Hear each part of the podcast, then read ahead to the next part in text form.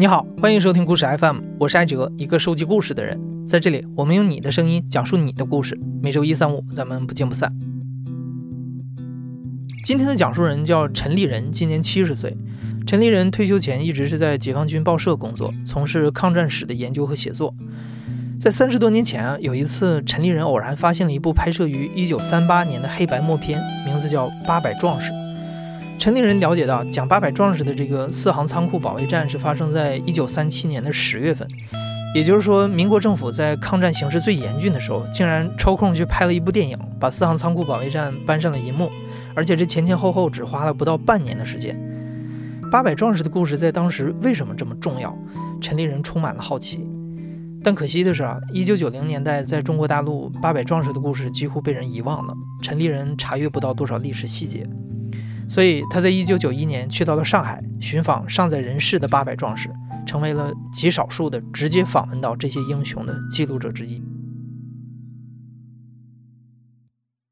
因为我着手的时候是八十年代的这个下半叶吧，啊，这个就开始关注这块。当时一些媒体上应该是很少很少有这方面的披露。那么我就通过一些啊一些朋友介绍，我就先找到这个八百壮。我知道八百壮是那个那个那最高的长官谢金元，这个嗯他是我们广东蕉岭人。有人给我介绍，他儿子现在是在上海。这是大概就一九九一年的时候，我就找到啊谢继明他的第二儿子次子，我就到上海去了。他给我介绍了有一串啊一个名单。其中有几位是呃住在上海的，生活在上海，还有相当一部分呢，有几十位是在主要在江浙这块吧。这么我就一个一个按照名单啊，一个一个联系。陈立人在上海一共见到了五位八百壮士，他们分别是于长寿、张清轩、李锦堂、曹明忠和张明秋。当时他们当中年纪最大的于长寿已经七十七岁，最小的也有七十三岁。推算时间的话，最小的战士参加四行仓库保卫战的时候不过才十九岁。半个世纪过去了，他们很多人默默无闻地住在小弄堂里面，家里非常简朴，有的甚至是孤身一人。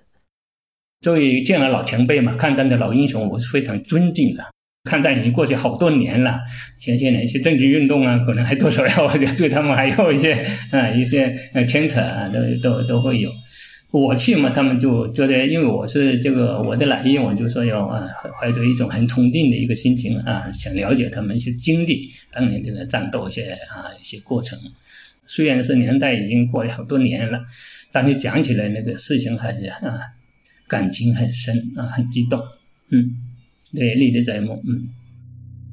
时间回到一九三七年十月，淞沪会战打了两个多月，已经进入了尾声。中国军队先后投入了七十五万的兵力，但还是抵不过日军的进攻。最后，主力军队决定撤退，然后留下一个师来防守。之所以要留下一个师防守啊，其实当时的国民政府是出于两个考虑：第一，的确是需要一支部队来掩护主力撤退；第二，当时九国公约签字国正筹备在布鲁塞尔召开会议，讨论中日战争的问题。中国政府认为，在会议之前不能放弃上海，要向国际社会表明中国在抵抗日本侵略上的坚决态度，免得西方对中国的抵抗失去信心。最后，这个防守的任务就落到了八十八师的头上。但八十八师的师长孙元良不同意，他说：“既然主要是为了配合外交，多也是打，少也是打，留一个团就够了。”然后孙元良又跟他的参谋长商量了一下，参谋长又说：“留一个团也太多了，后勤保障有困难，留一个营就可以了。”就这样，蒋介石的一道命令经过层层的折扣，由师缩成了团，团又缩成了营，最后任务就落在了八百壮士的身上。因为战场的情况，它是这个呃，严格的讲，应该是无条件的执行上面的命令。但是国民党在当时这种这个这这这种战时体制下，这战场环这个错综复杂、这个瞬息万变这个情况下。他这种变通嘛，应该也是在他这个权宜之计吧，也是在应该允许的。他是如果是老蒋坚决不同意，他下面也不敢，他肯定是商量过。呃，实际上进入四行仓库作战，它就是一个营啊，一个营的部队，一个营的部队。他当时这个满编的时候啊，这作战初期，他满编的就四百二十个人左右吧。然后在战斗当中，这个淞沪作战打了两个多月、三个多月，他不断的减员，不断减员，又不断的补充。这进入这个真正进入带进四行仓库里面去打仗的，大概就是三百多人啊，三百多人。但是为什么就讲八百人呢？有那么几个说法吧，啊，有那么几个说法，我觉得也都都有可能，都是来源。一个说法呢，就是说那个八百壮士这个进到那个四行仓库以后呢，因为他这里靠近那个租界，英国人就来英国啊，那租界里面英国兵呢就过来去啊，要了解情况。他也不是也不一定说专门刺探什么，就问你这个进来到底有多少人，都问了谢晋元吧。谢俊元他一想，他军人的警惕性比较比较高嘛，啊，就说不能把那真实的这个数字告诉他，就告诉他个大概的数，并且不能说少，是吧？说多了我们声势赚了，是吧？他就说八百人，这个四行仓库四个行，四个银行，四个银行，他那个联合起来放那个抵押物的一个一个仓库，所以叫四行仓库。这个位置呢就比较特别。这个位置正好是在那个苏州河的北岸，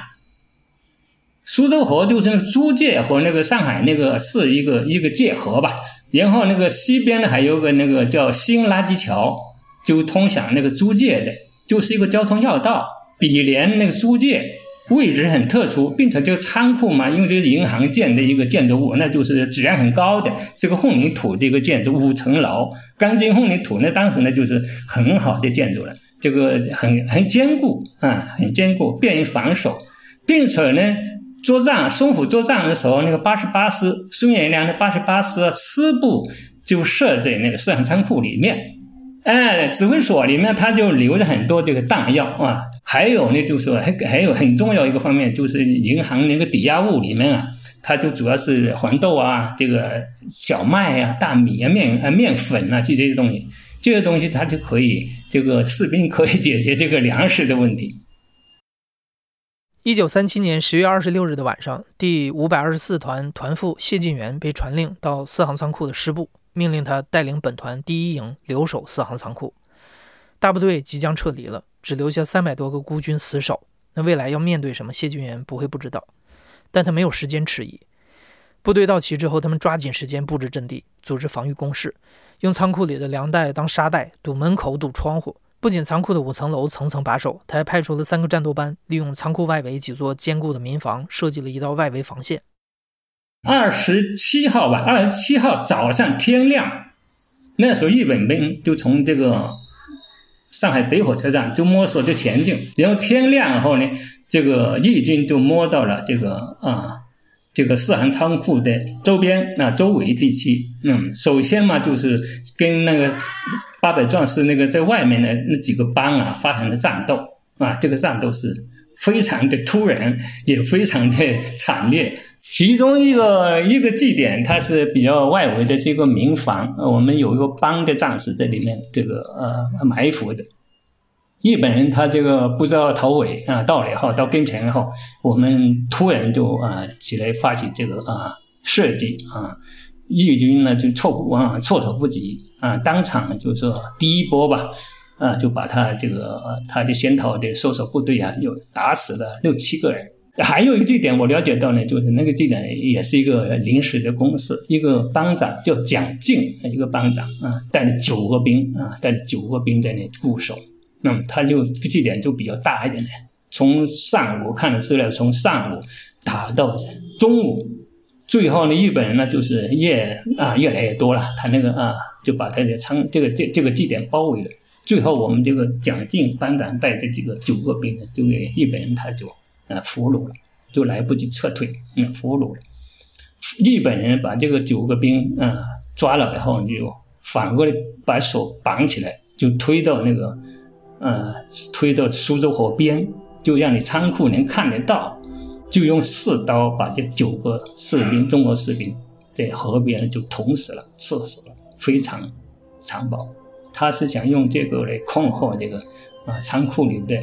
啊中国士兵啊。然后到这二十七号到二十八号那那个作战呢，就啊就更加激烈了，因为日本这样经经过第一天第一天吃了一些亏，大概他就把这个情况战场情况概就摸清楚了。然后第二天呢，他就来啊，来来来征的了，来征的大部队啊，大部队就上来了，他就准备强攻，就要准备夺那个四行仓库啊，这个就短兵相接了。这里最紧迫的有一个人，就是说有一队那个啊，就是二十二十八号的上午，有一队日本兵，也是像敢死队的吧？啊，日本鬼子也是这个打仗不怕死的，用钢板顶着头顶。就往我们那个向仓库那墙根前啊摸过来扑上来，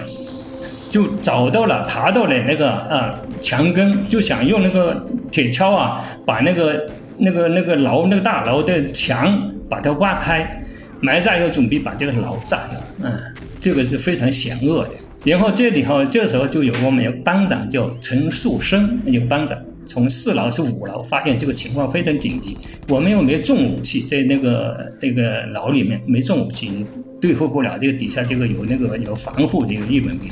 我们人又不出去，出不去。然后这个陈树生这个战士非常的英勇，他看的形势不好啊，要他自己就是把那个手榴弹，说这五六个手榴弹就捆在身上，然后从楼上从窗户里面跳下去，跟敌人同归于尽。因为你扔下去的话呢，就这是单个的了。你五六个手榴弹捆在一块，它这集束集团就等于一个拳头，这样它那个爆破力啊，就要比那个单个手榴弹要大得多啊，就威力强大。再一个呢，表现我们战士一种精神啊，一种精神，奋不顾身，与阵地共存亡，一种勇气啊，一种勇气。这勇气可能比那手榴弹的威力啊，让敌人更加震撼。这个是个一个非常啊艰险的啊一个战斗一个细节，他们战士那个老兵我们讲的时候都非常激动，对这个陈树生这个班长那就非常的敬仰。还有细节呢，这个日本呢就说那个四行仓库就等于他那个很重的武器，他也一下这个啊也用不上，挖墙洞也不行了，然后他就这个就用火攻啊，到二十八号的晚上。他就火攻，因为那个四行仓库旁边有一个叫德士古洋洋行，洋行里面储存有那个油料啊，有有有有有有有油啊，煤油啊，汽油啊，有这些东西。日本人呢，这个我看了，这个他们给我谈的时候，就日本人从那个那个洋行里面把那个油桶推出来，把油桶推出来，然后就点燃它呀。点燃，它那油桶是圆的嘛，然后那那个油桶就滚着，人不靠近了，用油桶自自动啊滚到你这个那个楼跟前来燃烧炸。那油桶一个一个滚的嘞，那一个油桶那都是好几百斤油呢，一一烧就爆炸，一爆炸燃烧整个整个大楼里面烟熏火燎，烟熏火燎，嗯，非常紧急。这个时候变成那个仓库里面，它本来是有。呃，仓有有有管道，有水管的，不知道是什么原因啊？这水管突然又没水了，嗯，是什么原因？没有没有没有搞清楚。然后那士兵呢就没有办法，就到处去找啊。然后是好在在旁边一个民房里面找这个水管，这水管还有水，这个就用水管的水把这个油桶把它浇灭，这个是啊躲过了一劫啊，这也是非常惊险。在这四天四夜的战斗中，敌我双方焦灼，头对头、脸对脸，作战强度非常大，几乎是二十四小时不停歇。这一切全部都发生在上海的闹市区，这里和租界只有苏州河一河之隔。因为当时日本还不敢和欧美开战，所以租界还比较安全。租界里不仅汇集了全世界各地的势力，还因为战乱涌进了上百万的普通中国民众。所以四行仓库保卫战就在国际社会和百万中国民众的眼前打，他们看得见、听得到。就像看现场直播一样，牵动着所有人的心。这个因为老百姓嘛，当时那种惊慌失措啊，惊慌失措，人心啊惶恐不安。看到部队，中国部队还在坚坚坚守，还在作战，民众是非常感动的。老百姓支持怎么支持这个那个八百壮士打仗呢？这个很多办法，比如这个。那个四行仓库，这个对面那个，它是在苏州河的北边。日本人就想那个，他想通过那个河啊，然后派他的炮炮艇把那个绕到后面，从后面来把那个四行仓库围起来，以前面三面围着，再把后面围上来。上海那个民众知道日本人这个要要要要要从那个苏州河那些这个呃来来包围仓库嘛，然后这个老百姓就把那些这个小艇啊、小船啊全开到那苏州河里面去啊，就搁在那地方，就把那河道都挡了，日本兵他就过不来，并且你这个你日本人在上海打仗呢，上海那个老百姓嗯上百万人呢啊，上百万那个双眼睛的都看着，就说你日本人从哪儿出发。打到哪个地方，想怎么？老百姓是看得清清楚楚的。那么租界那个仓库里的那个士兵他就不知道，来围着里面是吧？这样呢，老百姓就给他提供情报，提供情报用怎么办呢？就是在苏州河那个河本来就不宽嘛，啊，不是很宽。然后老百姓在那河的南岸 用了黑板啊，用黑板一块一块黑板拼起来，然后这黑板上听说这日本人进攻到哪地方，画地图就给它标出来。就让那个那个仓库里的我们中国士兵都知道这个哦，日本人进攻到哪，这个哪行动，从哪行进啊，都知道，这样就通风报信，这比那个以前的时候，就呃鸡毛信啊，比那个什么消息术啊，这个就更更更准确。我我跟你说一个这个特别这个这这我我我看了这个很感动，就是这个就不光是租界中国人啊，对中国呃部队那种呃这个顽强作战，那个表示敬敬佩，就租界里的洋人。他也是很敬佩的啊，有正义感的，很敬佩的。其中说有一个女的租界里一个一个洋妇女，她是看到这个部队在那个呃作战，她就她就想呃做一些啊表示一些支持吧，呃做一些服务，就想她就想拿一些吃的面包啊啊点心呐，就想送到那个仓库里去。这个时候呢，他又从那租界要到进四行仓库，就进那个经过那个叫新垃圾桥啊，是唯一座桥。这桥呢是英国乡团的士兵把守，有个这个这个外国的妇女啊，这个把东西拿着就要过的时候，英国士兵就把他拦住了，不让他过啊，不让他过。这个这个这个妇女就很有正义感，扬手就给那个洋士兵打他一个嘴巴。这个中国士兵真的那这打仗其实也是这个保护了租界的，那个那个民心啊，民心所向啊，老百姓啊，不管是中国人、就外国人，他都是对中国士兵这种顽强作战精神表示非常敬佩的、敬仰。四行仓库作战期间，还有一个流传很广的关于送国旗的故事。当时上海民众自发组织了很多民间团体来支援部队作战，其中就有童子军。童子军当中有一个女孩叫杨慧敏。二十七日，四行仓库战斗打响之后，她从租界来到新垃圾桥附近，想进入仓库帮忙做一些服务工作，但被守军劝止。杨慧敏就喊话，问守军需要什么援助。守军回答需要一面国旗。二十八日晚上，杨慧敏把国旗裹在身上，冒着生命危险冲过火线，进入四行仓库。守军接到国旗之后，又找来了两根竹竿捆绑连接起来当旗杆用。第二天凌晨，守军组织十多位官兵举行了升旗仪式，把国旗升在了四行仓库的顶楼平台。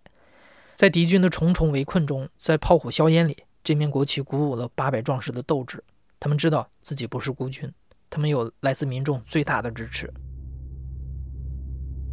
呃，这个时候呢，在仓库里面那么小一个空间里面，就说啊，应该三四百人在里面也是应该密度很大的了，每个楼层都密密麻麻的啊，因为这个战争那么那么紧迫啊啊啊，那么残酷，那么讲气候那么紧张啊，人到这个这种紧张的关头，人高度那种那种内在的潜力、那精神的动力充分发挥出来。里面那种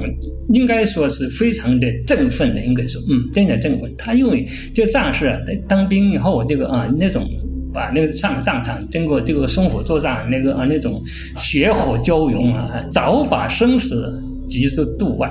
人到这种环境，不会再考虑到生死，你进来就是，你就不要考虑这个了，真的想顾不上想，啊，顾不上想。当时我我我我听到一个一个一个情景，我确实是非常感动。我就说，呃，听到有一个有一天晚上开完饭以后，啊，那战士那个都是摸着黑了，也没不可能点着灯啊什么的，都是黑黑黑咕隆咚的，把那能把那个饭塞在嘴里吃下去啊就不错，不敢点火。吃完饭以后，谢晋元就说今天晚上这样，这个趁着战斗的间歇夜间。各个人他就布置啊，布置一个任务，你每个人都要回去要写一封遗书，要把你想说的话你要留下来啊，要写下来。这个战士接到这个啊这个接到命令，啊，就分头除了这个执行的站岗的啊，这岗位上啊，其他战士呢，都一个人找一个地方，是吧？当时那个仓库里面又有棉纱嘛，又有油嘛，啊，然后一个人找一团棉纱，蘸一点油，就找一个地方去写自己的家书、遗书。认得字的自己写，不认得字的就请别人写。如果一个牢里面从这一楼到五楼几百个士兵，一个人一个斗大那么啊灯火，在这灯火底下来写自己的最后的遗言啊，告诉家里，我说这应该是个什么样的场景啊，是因为什么样的气氛，是吧？谢晋元在写给妻子的书信里有这样几句话：“我神州半壁河山，日遭蚕食。”亡国灭种之祸，发之他人，操之在我，一不留心，子孙无教类矣。为国杀敌是革命军人素质也，我心非铁石，能无倦然乎？但职责所在，为国当不能顾家也。经过四昼夜的顽强抗敌，十月三十日，上级传来命令，四行仓库保卫战成功为主力部队转移赢下了时间，下令守军撤离。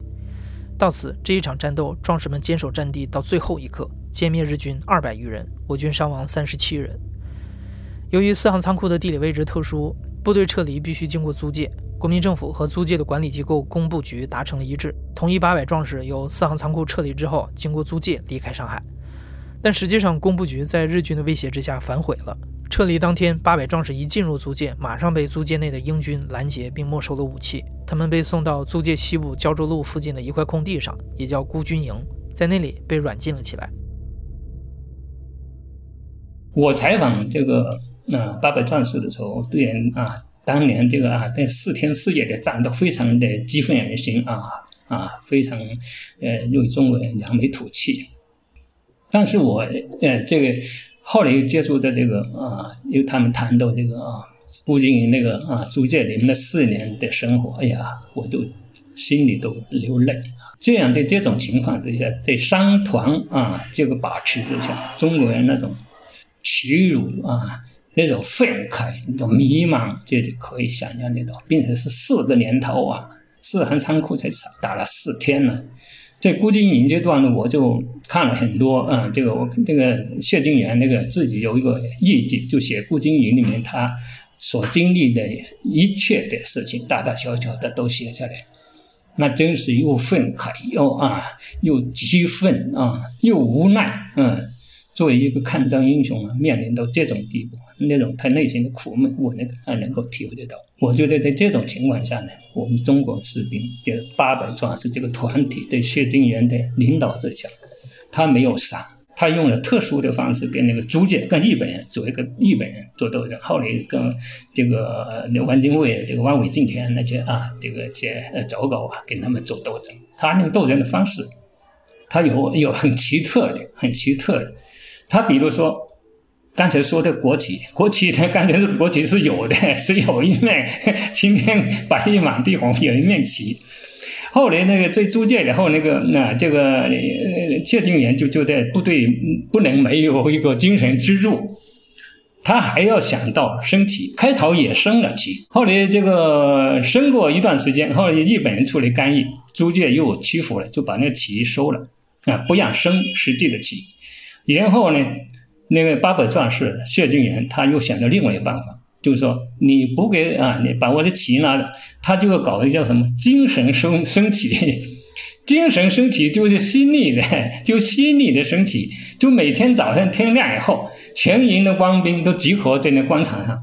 然后也没有旗杆，也没有旗，但是大家心中就有一面旗在那升起，它的仪式啊，升旗怎么就啊，那个步骤那个仪式它是要照常进行的。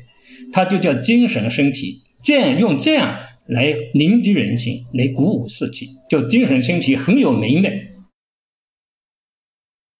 壮士们在孤军营被羁押的三年多时间里，外界的局势也在慢慢发生着变化。随着战事愈演愈烈，租界内部越来越无法抵御来自日本人的压力，对孤军的看管也越来越严厉，越来越刁难。同样，八百壮士作为一个集体，从抵抗侵略的民族英雄到无人接手的阶下囚，士兵也会苦闷迷惘，一些消极的东西正在慢慢滋长。四一年四月份，四月二十四号早上，所以那天早上情况是出操，嗯，出操有四个兵，四个兵出操就来晚了，就故意的了，来晚了。那早上，有这个一个士兵来了后呢，谢晋元就批评他们，训斥他们，为什么迟到？嗯，当这四个兵是有备而来的，带着刀，嗯，上来就把谢晋元当场就捅，嗯，当场就捅，谢晋元就遇刺啊身亡，啊，死在没有死在战场，死在自己的营盘里面，死在自己的嗯士兵的手里，嗯，的刺刀底下。当时就四个兵啊，我后来我问了几个这个那几个健在那这个几个老兵说这个对待这个是怎么怎么怎么怎么看？这里面就他们有些人分析可能就会受到啊，当时这个啊上海那个这个这个伪政权呢策反啊，但是呢他们也没有找找的一个证据，都后来都是嗯就讲不清楚，因为他这个几个兵刺杀了后来就给他啊枪毙啊。就没有去审判啊，什么什么，这都很简单，因为当时战争年代嘛。谢晋元死后不久，一九四一年十二月八日，日本突袭美国珍珠港，太平洋战争爆发。很快，日军占领了上海公共租界，俘获了这些士兵，把他们押送到南京的老虎桥俘虏收容所里。但八百壮士名声在外，日军担心他们聚在一起会有变数，所以把他们分批遣送到各地，主要是送去江浙挖战壕做苦力，也有一些送去了矿山和码头。然后最惨的呢，就是有一部分五十个人，四二年十二月份以后了吧，遣送到那个南太平洋，叫巴布亚新几内亚，啊，那有一个港口叫拉包尔，到那边去做劳工去了。那边那边呢，我采访那五个士兵里面有四个是到南太平洋的，他就讲到当时那个情况，讲完了讲得很细，哎呀，很苦，日本人呢就折磨人那种办法，那那那是已经是登峰造极啊，登峰造极。从上海起床，以后到南太平洋，说路上走了两个月。那个那个军舰，那也是那个很老旧的军舰嘛，啊，呃，用劳工的不会有什么好的军舰。说在那个船上，日本人就折磨这些中国这个劳工，特别是中国这个八百壮士，也知道了这八百壮士这个啊，他这个 他们是很忌惮的，嗯，专门对付人，就把这些劳工的关在那个船舱底下，那个板那个甲板就盖着的，气都不让人透。不让你啊出来，就底下光的就是闷的啊，这个水都限量这个给你供给，有时候就下雨啊，从那个甲板就漏下一点水啊，也你接接着喝一点啊，说那的非常惨，他们讲了，哎呀，在那个那两个月的船舱底下，那个饭又不给你啊，不给按时不给你吃饱，水也不给你保障，里面又闷又热，有些人晕船啊，在底下那真是这个不是人过的日子。到了南太平洋呢，到拉包尔那南太平洋那是日本在南太平洋的一个拉包尔一个主要的一个基地，主要向那个澳大利亚那边用兵的啊。他们这个中国士兵到了那以后呢，就发现那个当地那个劳工啊，就是很杂了，全世界各地，包括有印度的印度兵啊，英国兵，还有包括我，因为我写过中国远征军嘛，中国远征军那个士兵在缅甸给俘虏了，也送到那去。在这样一座远离主战场的南太平洋小岛上，看守战俘的日本兵也多是从战场上淘汰下来的。猖狂的反而是俗称的二鬼子，也就是伪军。他们对战俘十分惨无人道，经常打骂和虐待他们。但是几次逃出鬼门关的八百壮士们绝不会逆来顺受，惹急了他们就反抗。但是到了战争的后期，这个偏僻的小岛好像被外面的世界大战所遗忘。日本驻军和战俘之间会发生一些奇妙的互动。讲了那些很多故事，特别就是说。后来他那个机场拉包尔那个日本的机场很大的嘛，就是说那很多是到澳大利亚去轰炸那个澳大利亚的那飞机都是从拉包尔啊那起飞的。然后到后期的嘛，日本人的力量战力下降了，然后盟军啊、美国军队啊，呃，飞机也经常来炸那个拉包尔，或者在拉包尔那个机场的上空空炸。说那时候那个中国俘虏还有包括那个日本兵都在那看那空炸，看热闹。中国人看那个日本那个飞机给打掉就鼓掌，拍巴掌。日本日本鬼子看了也拍巴掌，说有时候还看错了。日本那飞机那给打掉了，他以为是美国兵的，美国的飞机打掉也在那鼓掌。所以中国人在那种环境，他还是要讲一种啊一种民族的啊骨啊骨气啊，讲一讲气节啊，军人、革命军人的气节，越是在这种困难的环境底下，越是不能够后退，越是不能软弱。所以八百壮士到哪个地方，日本他也不敢乱来的，他也是很敬重的，就对这人是真正的军人，他也懂得这个。他们在南太平洋，他是四二年去的，然后四五年那个日本投降，日本人投降，他们是怎么知道呢？他是在那个在那个拉包尔那个营房里面，他这个要看到美国飞机来撒传单了，传单里说日本投降了，这样他们才知道的。然后他就发现那个日本投降后，日本兵哎跟他们态度就不一样了。他跟我讲的挺有意思，就在拉包尔那基地里面，日本投降，嗯，以后他看到传单以后，看到日本兵，日本兵就是说看到这个中国丈夫过来，他马上就立正敬礼。他觉得很奇怪，哈哈以前呢你你就看管我们的，现在他知道，这军人啊，他打败仗了，他就要就要服输。这军人他有军人的一种规范，一种一种礼仪的，打输了你就投降，你先不投降。呃，你就要对这胜利者要表示一种敬意。他们回来呢是四六年的下半年，就一年多以后了。一年多以后就回到回到上海。当初舱底的五十位八百壮士，如今只有三十六位登上了回乡的轮船，还有十四位长眠在异乡。现在你在拉包尔还能看到一座中国士兵的公墓。那三十六位士兵满怀兴奋地回到故土，原本以为浴血奋战了八年，终于盼来了胜利。终于可以过上和平的生活了，但没想到此时中国国土上另一场战争已经打响了。回到上海后呢，这个当时国民党那个政府啊，他那个啊，就啊派官员到到到码头来接他们了啊，接他们，把他们安顿下来啊，有些啊也就慰问了啊，也就慰问有，然后接下来就是动员他们要参军啊，回到部队，八百壮士嘛啊，这个名声这么大，这国民党部队他也需要他们啊回去参战。但这些士兵，我就觉得他那种是非啊，这个啊非常清楚啊，就是军人他应该做什么，不应该做什么，非常明白。虽然是在呃这个海外啊，在南洋那么老远离国家那么远的地方，但是他对这是非判断他没有没有马含糊，所以回到上海这兵力他他就是就一概拒绝了啊，就我们回来，我们这个仗打完了，跟日本人战打民族的解放战，我这个我已经打完了。其他仗内战他不参加，拒绝参加，这就非常坚决。就是说，他们回来就没有人再回到国民党部队去，就留在上海。留在上海，他们说到这段了，我就哎呀，非常嗯，非常感慨。对国家啊，这个这么大的啊，做了这么大的牺牲啊，这个受了这么多苦，终于啊和平了。回到上海以后，他就等于拒绝参战了，以后他就没有下落了，就没人管他了。谢晋元的夫人叫林维成，就是抗战后他也回到上海了，但那时候就已经就是应该上海应该应该有个有社会影响的一个呃名流了吧啊，能说上话的嗯，林维成就看了这个八百壮士的士兵这么困难，他就亲自到了南京，南京找了那个宋美龄，就说希望宋美龄啊，你想个办法，说一句话，怎么给他给上海交代，给那八百壮士怎么生活上有个安排什么的。这个说也没有落实。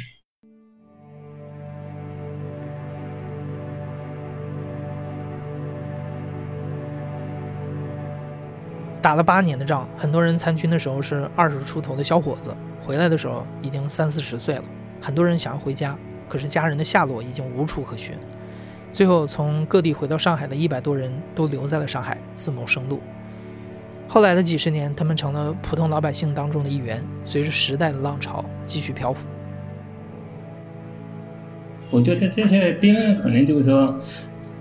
他就没有觉得他自己给国家啊做了多少，觉得他当兵在四川仓库打仗，这些都是一个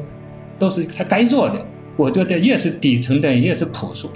他不会说我，因为我付出了这么多，国家应该对我怎么怎么怎么。我没有听他们给我讲过这些，他们希望就是有一个啊平稳的生活啊，有个平稳的生活，国家能够平平安安的，嗯，不要打仗啊，不要兵荒马乱。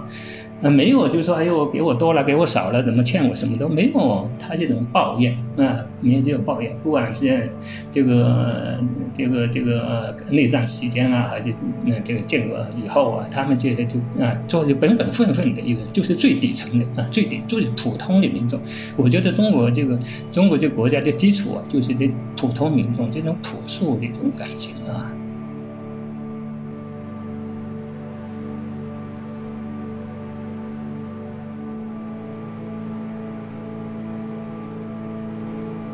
二零一零年十二月十六日的下午五时，中国大陆最后一位记录在案的八百壮士幸存者在重庆逝世，享年九十六岁。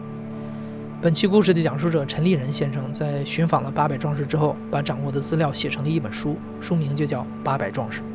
如果你感兴趣的话，可以去找来读一读，是团结出版社出版的。如果你是第一次了解到这段历史呢，我也建议你把这期节目推荐给周围的朋友，让壮士们的故事不被遗忘。